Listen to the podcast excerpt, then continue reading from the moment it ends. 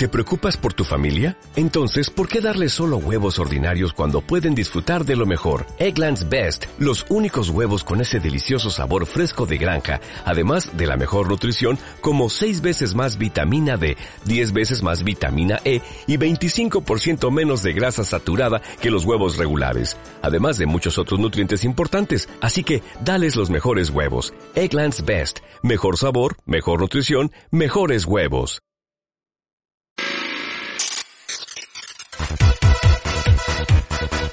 De lunes a viernes, entre las 5 y las 8, a tu bola, con Edu Pisa, aquí en Onda Aragonesa.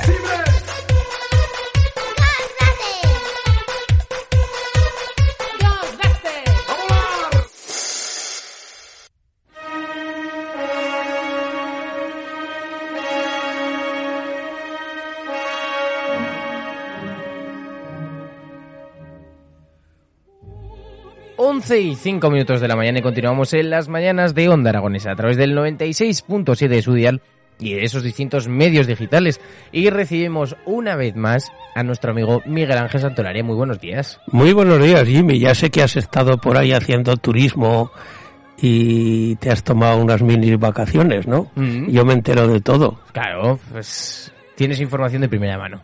¿Qué tal? Has estado por el por el país limítrofe, ¿no? Eso es, eh, por, la, por Lisboa y la verdad es que muy bien, gente muy maja, gente muy educada sobre todo y unos paisajes que yo creo que, que de admirar.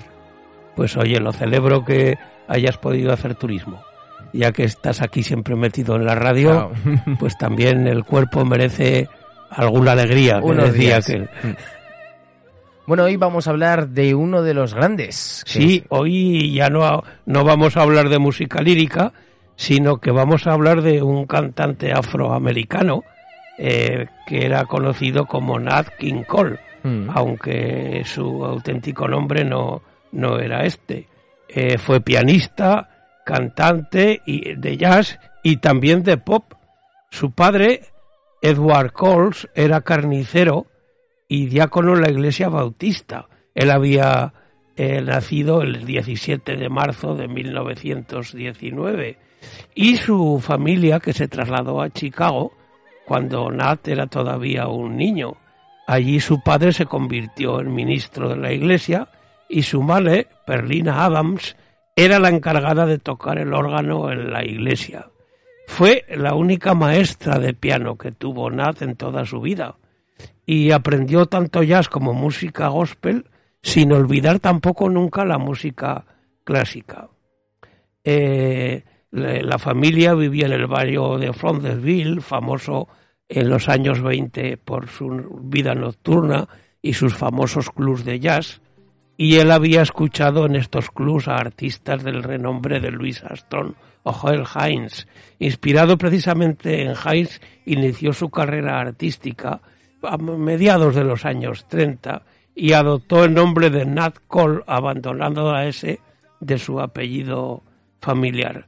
Su hermano Eddie, que era bajista, también se unió a la banda de Nat cuando éste realizó su primera grabación en 1936. Pero yo creo, Jimmy, que aunque Nat King Cole hablaba muy mal el español, eh, tuvo una época que grabó muchos discos en español, de los que hablaremos luego, y hoy he querido que los oyentes escuchen tres de sus más emblemáticas canciones, pero con su mezcla de inglés y español y su acento, la más conocida quizás y que le suene a los oyentes sea Yo vendo unos ojos negros. ¿Te suena a ti? Sí. Vamos a escuchar a Nat King Cole en esta emblemática canción.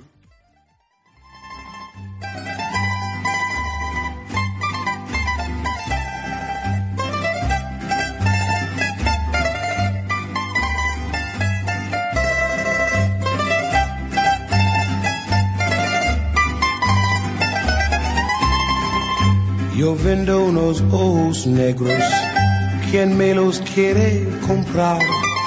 Los vendo por embusteros, porque me han pagado mal. Ojos negros traicioneros, porque me miráis así, tan alegres para otros y tan tristes para mí. Más te quisiera, más te amo yo. Y toda la noche la paso suspirando por tu amor. Más te quisiera, más te amo yo. Y toda la noche la paso suspirando por tu amor.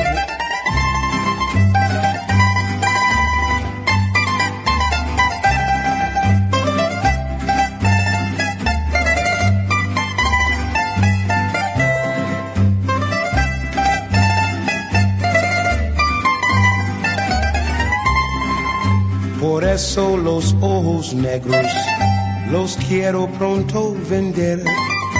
A ver si por los senderos aprenden lo que es querer. Madre mía. Me encanta la pronunciación que tiene. Sí, él hablaba muy mal el, el español, eh, cantaba siempre en inglés, pero yo he querido que hoy pues lo escuchemos en español, por supuesto. Estamos, estamos en una radio española y, y, y hay que escuchar a Nat King Cole, con, aunque sea su acento. Él fundó un, grupo que se llamaba los King Cole Singers y se casó con Nadine Robinson. Ahí se trasladó a Los Ángeles, actuó allí el, el grupo, eh, consiguió llegar al gran público con Sui Lorraine y a principios de los 40 firmó un contrato con la discográfica Capitol Records, eh, pero su primer éxito como cantante lo tuvo con String on Falray, basada en una leyenda afroamericana que su padre había utilizado como tema para sus sermones. Se considera que esta canción es la predecesora de las primeras grabaciones de rock and roll. Wow. ¿eh? Y alcanzó grandes ventas en los años 50 y a partir de ese momento ya inició una nueva etapa, pero nunca olvidando sus raíces de jazz. Eh, se convirtió en el primer afroamericano en tener programa de radio propio y en 1950 repitió la proeza, pero esta vez con un programa de televisión. Mm. Eh, sigamos escuchándolo con otra de sus canciones famosas y con su con su acento anglosajón, eh, la famosa El Bodeguero. ¿Te suena el Bodeguero de Nat Mm, me quiero sonar. Vamos a escucharlo un poquito. Siempre en su casa presente está el bodeguero y el cha cha cha. Vete a la esquina y lo verás. Que atento siempre te servirá. Anda enseguida, correte ahí. Que él con la plata lo encontrarás del otro lado del mostrador muy complaciente y servidor. Bodeguero, ¿qué sucede? ¿Por qué tan contento estás? Yo creo que es consecuencia de lo que en moda está el bodeguero. Bailando va en la bodega se baila así entre frijoles, papaya y el nuevo ritmo del cha-cha-cha. Tomo chocolate, paga lo que debes. Toma chocolate, paga lo que debes. Toma chocolate, paga lo que debes. Toma chocolate. El bodeguero bailando va y en la bodega se baila así. Sí es un precursor de- del rock, ¿verdad? Las Mm. canciones, aunque sí que tiene algo de melodía también Me sudamericana. gusta mucho, ¿eh? pero tenía un ritmo especial que en su época triunfó. Antes me has dicho tú que en internet has visto su discografía y, Y es, es enorme. muy extensa. y es enorme. Este hombre además luchó con- durante toda su vida contra el racismo y se negó a actuar en lugares en los que se practicaba la segregación racial. Y en 1956, mientras actuaba en Alabama, sufrió un ataque por miembros del Consejo de Ciudadanos Blancos que pretendían secuestrarlo. A pesar de que sufrió diversas heridas, completó la actuación en la que anunció que nunca más volvería a actuar en el sur de Estados Unidos. O sea que eh, también la segregación racial, el Ku Klux Klan y compañía también le llegó a este afroamericano ilustre. Y además, en 2003, musicólogos británicos encontraron eh, importantes similitudes en la letra y los esquemas rítmicos de la canción famosa de los Beatles, Yesterday. Mm. Eh, dicen que si Paul McCartney se había influenciado en, en la música de Nat King Cole para componer este, este Yesterdays. Otros afirmaron que McCartney podía haberse basado inconscientemente, pero hubo, hubo sus problemas. Ahora, eh, lo que te he dicho antes de que lo he puesto en español, en 1958, Nat King Cole extendió más su popularidad mundial en los países hispanohablantes al grabar alguna de sus interpretaciones, como te he dicho, en español.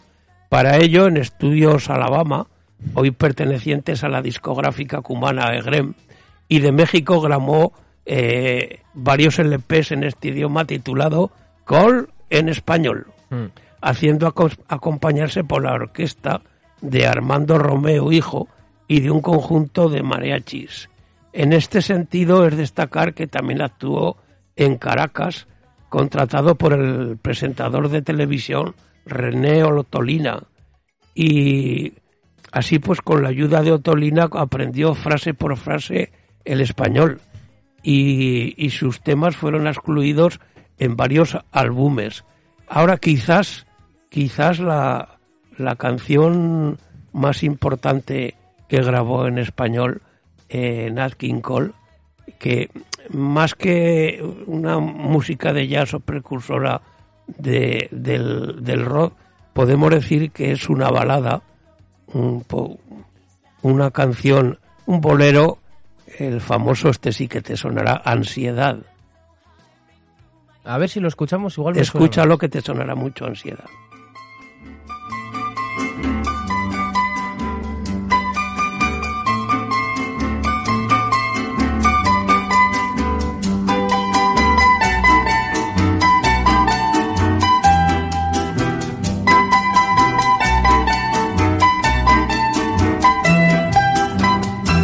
Ansiedad de tenerte en mis brazos, musitando palabras de amor.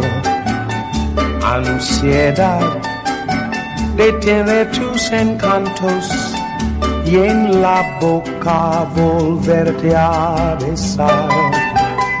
Ansiedad de tenerte en mis brazos, musitando palabras de amor. Ansiedad de tener tus encantos y en la boca volverte a besar.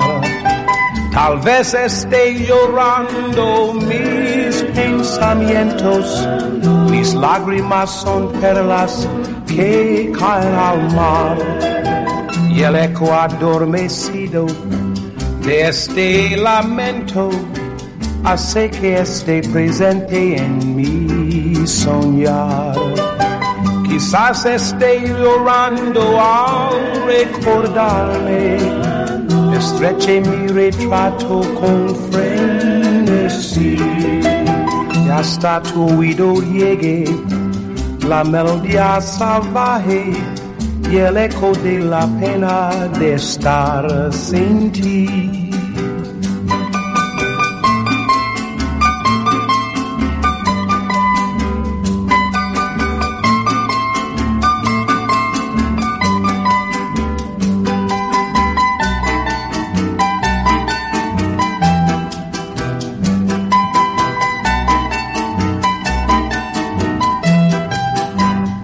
Ansiedad de tenerte en mis brazos, musitando palabras de amor.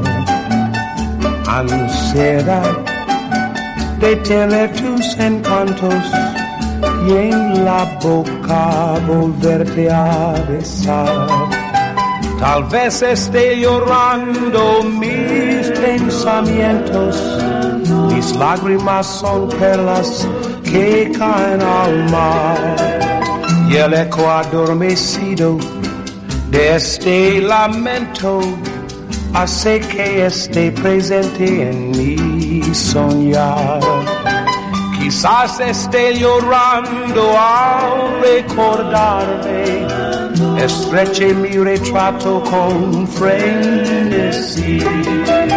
Y hasta tu oído llegue la melodía salvaje y el eco de la pena. Este disco está incluido en un álbum en español que se titulaba A mis amigos, que cerró un ciclo con otro álbum el del año 62 que era More Call Español. Eh, pero la vida de Nat King Cole fue bastante efímera. Se había casado por segunda vez con María Ellington, con la que tuvo cinco hijos, dos de ellos adoptados, y además su hija Natalie Cole también fue cantante. En los, en los años 80-90 eh, yo recuerdo haber escuchado y visto por televisión a, a Natalie Cole, Mm. la, la hija de Nat King Cole. Lo que pasa que, como he dicho, su existencia fue efímera porque ad- cantaba muy bien, tocaba mucho, pero era además un fumador empedernido. Mm. Y falleció de cáncer de pulmón Nat King Cole en el año 1965, cuando solamente tenía 46 años. Eh, murió muy joven, pero yo creo que eh, en la música, podríamos decir, ligera, en el jazz, en lo, en- podríamos decir, en la antesala del rock y todo esto, era muy importante recordar a este cantante afroamericano que independientemente de ser un intérprete de fama mundial y haber grabado muchos discos, de recordar el idioma español, pues también fue un luchador de los derechos humanos y defensor de los afroamericanos en Estados Unidos. Yo me quedo con esas dos cosas. La primera que canta en español, aunque no lo chapurre bastante bien, y la segunda que si no están a favor de la integración social esas salas, no tocan las salas. Sí, sí, sí, no. eh, eh, el problema aquí lo vemos un poco en la distancia, pero en Estados Unidos eh, yo creo que toda, eso ya se ha superado bastante, pero todavía en los estados del sur Queda un Es- poco de camino por recorrer. queda mucho camino eh, y ha habido anécdotas y hechos que son auténticamente sangrantes.